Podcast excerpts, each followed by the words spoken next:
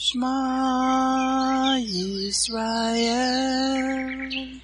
Adonai Eloheinu Adonai Echad Baruch Shem Kevod Malkuto Leolam Vaed. Hear, O Israel, the Lord is our God, the Lord is one. Blessed be the name of the glory of his kingdom forever and ever. Amen. Good morning, Mishpachah. Welcome to the Daily Audio Torah. I'm Laura Densmore, your host, and I'm so glad you're joining in with me today. Today is Thursday, March 24th. It is prophesied in the book of Amos that in the last days there would be a famine in the land. Not a famine for food, but a famine for the word of God, as it is written in Amos 8 11 and 12. Behold, the days come, says the Lord God, that I will send a famine in the land, not a famine of bread, nor thirst for water, but of hearing the words of the Lord. And they shall wander from sea to sea, and from the north even to the east. They shall run to and fro to seek the word of the Lord, and shall not find it. Even in the days of Joseph there were seven years of plenty, followed by seven years of famine. He had stored up grain for the seven years of famine. The Daily Audio Torah is your storehouse where you can get grain. It is 20 minutes every day of pure scripture flowing out, living manna to feed your spirit. Are you being blessed by this ministry? Please consider supporting Daily Audio Torah. You can make a one time or a recurring donation by going to dailyaudiotorah.com and then click on the Give pick on the navigation menu. You can then make a secure online donation there. Thank you for your prayers and thank you for your support. Now let's continue our journey through the entire Bible in one year. This week we are reading from the New Living Translation for the Hebrew Scriptures and for the Brit Hadashah. Today we continue the Torah portion, Shemini, and it means eighth. Leviticus 11 1 to 15. Then the Lord said to Moses and Aaron, Give the following instructions to the people of Israel. Of all the land animals, these are the ones you may use for food. You may eat any animal that has completely split hooves and chews the cud. You may not, however, eat the following animals that have split hooves or that chew the cud, but not both. The camel chews the cud but does not have split hooves, so it is ceremonially unclean for you. The hyrax chews the cud, but does not have split hooves, so it is unclean. The hare chews the cud, but does not have split hooves, so it is unclean. The pig has evenly split hooves, but does not chew the cud, so it is unclean. You may not eat the meat of these animals or even touch their carcasses. They are ceremonially unclean for you. Of all the marine animals, these are the ones you may use for food. You may eat anything from the water if it has both fins and scales, whether taken from salt water or from streams. But you must never eat animals from the sea or from rivers that do not have both fins and scales. They are detestable to you. This applies both to little creatures that live in shallow water and to all creatures that live in deep water they will always be detestable to you. You must never eat their meat or even touch their dead bodies.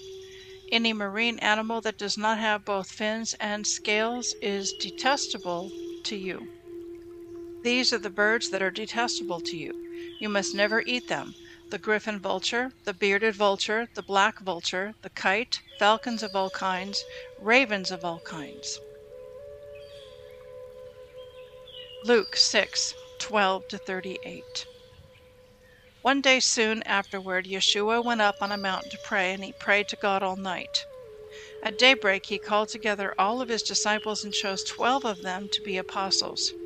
Here are their names Simon, whom he had named Peter, Andrew, Peter's brother, James, John, Philip, Bartholomew, Matthew, Thomas, James, son of Alphaeus, Simon, who was called the Zealot, Judas, son of James, Judas Iscariot, who later betrayed him.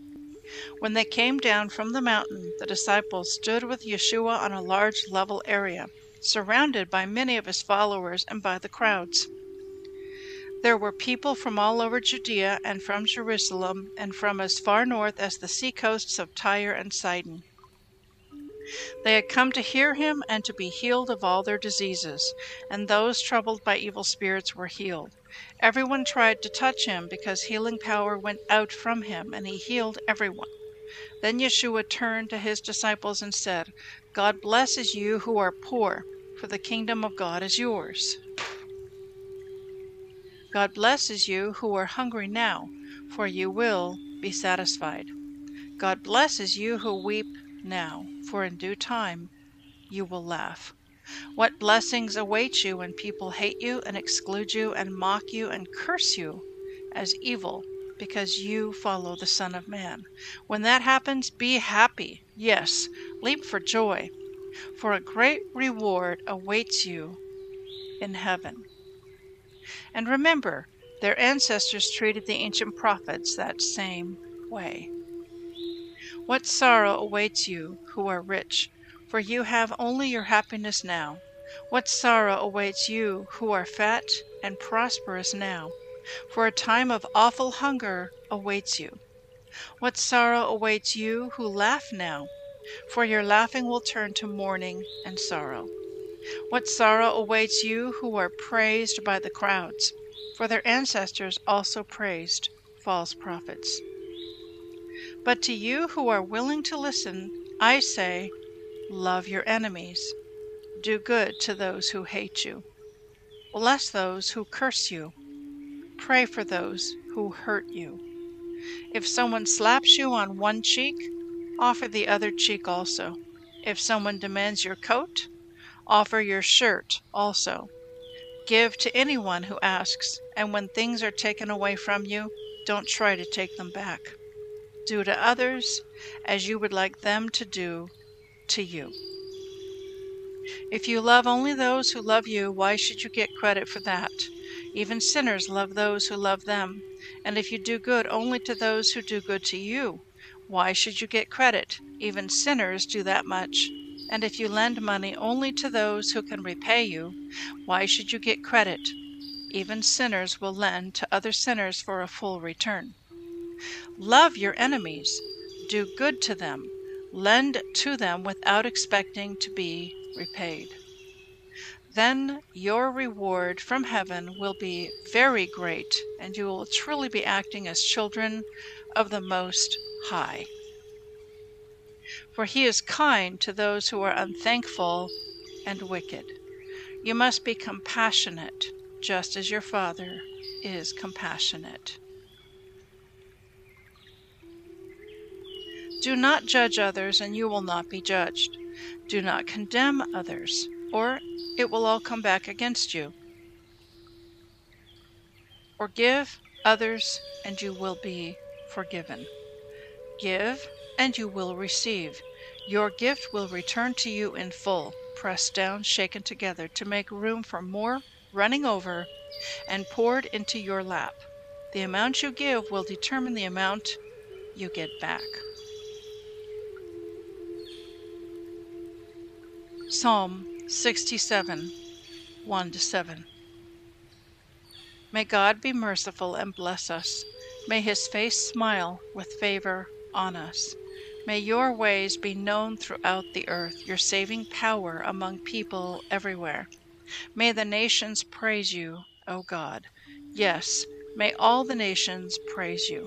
Let the whole world sing for joy because you govern the nations with justice and guide the people of the whole world. May the nations praise you, O God. Yes, may all the nations praise you. Then the earth will yield its harvests, and God, our God, will richly bless us. Yes, God will bless us, and people all over the world will fear him. Proverbs 11:27 If you search for good, you will find favor, but if you search for evil, it will find you. I'd like to speak to you today from Leviticus chapter 11, and then we're going to jump into Luke chapter 6. And in Leviticus 11, we see the laying out of the principles regarding the eating of food. And God gives us definition here of what is clean and unclean. And unclean animals, unclean food is something that we are not to eat. It is detestable. Now, there's been a widespread doctrine out there in the mainstream Christian church world that we can disregard all of these uh, food laws that are outlined here in Leviticus 11 because, you know, the Old Testament that has been nailed to the cross. It doesn't apply to us anymore. We don't follow the Torah. Instead, we follow Jesus. We follow the Holy Spirit. Nothing could be further from the truth. The where does this come from, this idea? It comes from something called replacement theology. And replacement theology is very deadly. Uh, it's not often taught openly, overtly, and directly. It's sort of assumed behind the scenes. Basically, the idea of replacement theology is that Jesus came and he nailed the Torah to the cross, the law to the cross, and we're no longer under the law, but now we're under grace. But Yeshua, in his own words in Matthew chapter 5, verse 17, Yeshua's words, he says this Do not think that I came to destroy the law, that, that is the Torah, or the prophets. I did not come to destroy, but to fulfill. For assuredly I say to you, till heaven and earth pass away, one jot or one tittle will by no means pass from the law, the Torah, until all is fulfilled. So he goes on to say, Whoever therefore breaks one of the least of these commandments and teaches men to do so shall be called least in the kingdom of heaven. But whoever does and teaches them, he shall be called great in the kingdom of heaven. Replacement theology is sort of like this taking a pair of scissors and cutting your Bible in half and pitching the Old Testament in the trash and saying, well, you know, it's all been done away with. I, I just follow the New Testament now. I just follow Jesus and the Holy Spirit, and I'm under grace, not the law. Well, actually, when Yeshua comes to dwell within us, when we are born again, and he takes out our heart of stone and he puts in a heart of flesh, he begins to write the Torah, the Word, the Scriptures upon our heart. And no longer is our heart of stone, but instead our heart is flesh. And so, with the uh, indwelling empowerment of the Holy Spirit, we are to walk as Yeshua walked. And what did Yeshua do? He kept the Sabbath, he kept the feasts, he ate clean, he did not eat pig. And so, if we are his disciple, we are to follow him and to do as he did. So, the food laws do apply to us today. We are to avoid pork and it, it goes into other details about other animals that are considered unclean. Now I want to jump into Math or Luke chapter 6. This is the Sermon on the Mount that Yeshua gives, and anytime life gets complicated, fuzzy, gray, um, anytime I want clarity and a reset, and a compass pointing me to true north, I read the Sermon on the Mount. It just brings such clarity. And so in verse 22 and 23, it, it reads as follows What blessings await you when people hate you and exclude you and mock you and curse you as evil because you follow the Son of Man. When that happens, Rejoice, yes, leap for joy, for a great reward awaits you in heaven. And remember, their ancestors treated the ancient prophets the same way. Now, I'm going through a real stretching time right now, and it's a little bit like somebody took my the plate of my life that has, you know, meat and potatoes and some vegetables and a little bit of dessert and took the plate and just turned the whole thing upside down. And my living situation has radically changed. And instead of me having my own quiet little apartment, I'm now in a shared living situation with family members, a couple of grandkids. And it is a radical change. And I'm having to really lay down my life and be a servant. And there's times when I get flaming arrows slung at me and a little bit of mud slung at me. I call it demonically slimed because hurting people hurt each other. And this family member has come through a horrific divorce and is healing and recovering from all of that and is still in the process of healing. And so it's sometimes we're like two bumper cars bumping, crashing into each other. And so a lot of grace, a lot of mercy, and a lot of forgiveness is required for this to work.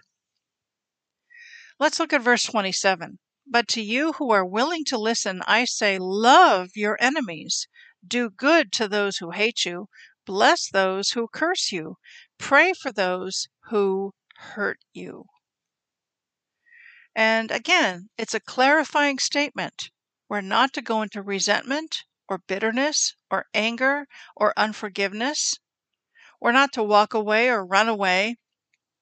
We are to pray for those who hurt us and love our enemies. Continuing on, verse 35 Love your enemies, do good to them, lend to them without expecting to be repaid. Then your reward from heaven will be very great, and you will truly be acting as children of the Most High, for He is kind to those who are unthankful and wicked. You must be compassionate, just as your Father is compassionate. Again, this is true wisdom. Another clarifying statement and a promise that with, when you do good to your enemies and you lend without expecting to be repaid, then your reward from heaven will be very great. And you will be acting as children of the Most High because He is compassionate. He is forgiving. He's full of grace and mercy. And that is how the Lord wants us to be with each other. So, Heavenly Father, help us to live out these words. Help us to do them. Help us to apply them in our lives and in our relationships. Help us to erase any record of wrongs and forgive and keep on giving and keep on serving and keep on loving those in our immediate circle. I know that this is your heart, Father. This is what you want us to do. And we live in very trying, difficult times. And we need each other. And so sometimes you put two people together because you want the rough edges to get smoothed away. And there's probably rough edges in me and rough edges in this family member. So, Father, do your work Smooth away the rough edges in me and in this family member, and smooth it all out for your glory, for your praise, and for the sake of the generations to come. We love you, we bless you, and we praise you. In Yeshua's name. Amen.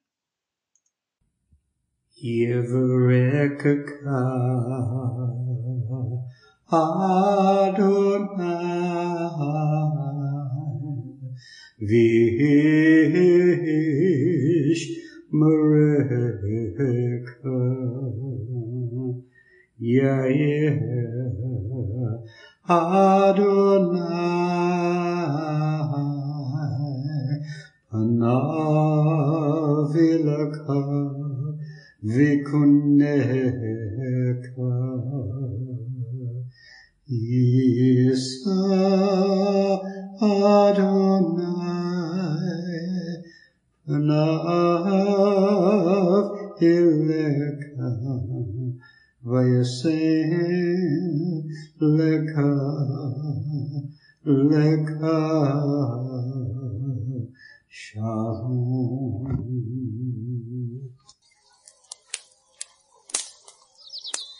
Aaronic blessing from Numbers chapter 6, 24 to 26.